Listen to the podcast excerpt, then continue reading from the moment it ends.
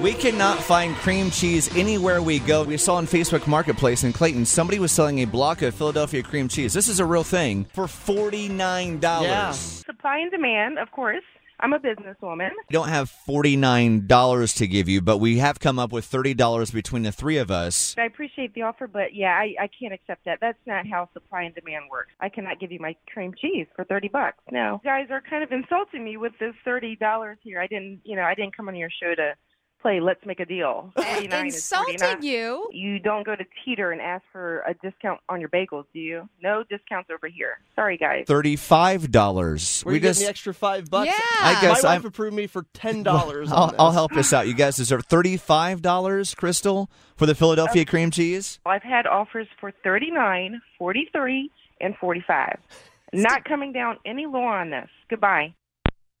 Uh, good morning, Kaylin. That was crazy. But I have cream cheese, and I will definitely sell it to you for $35.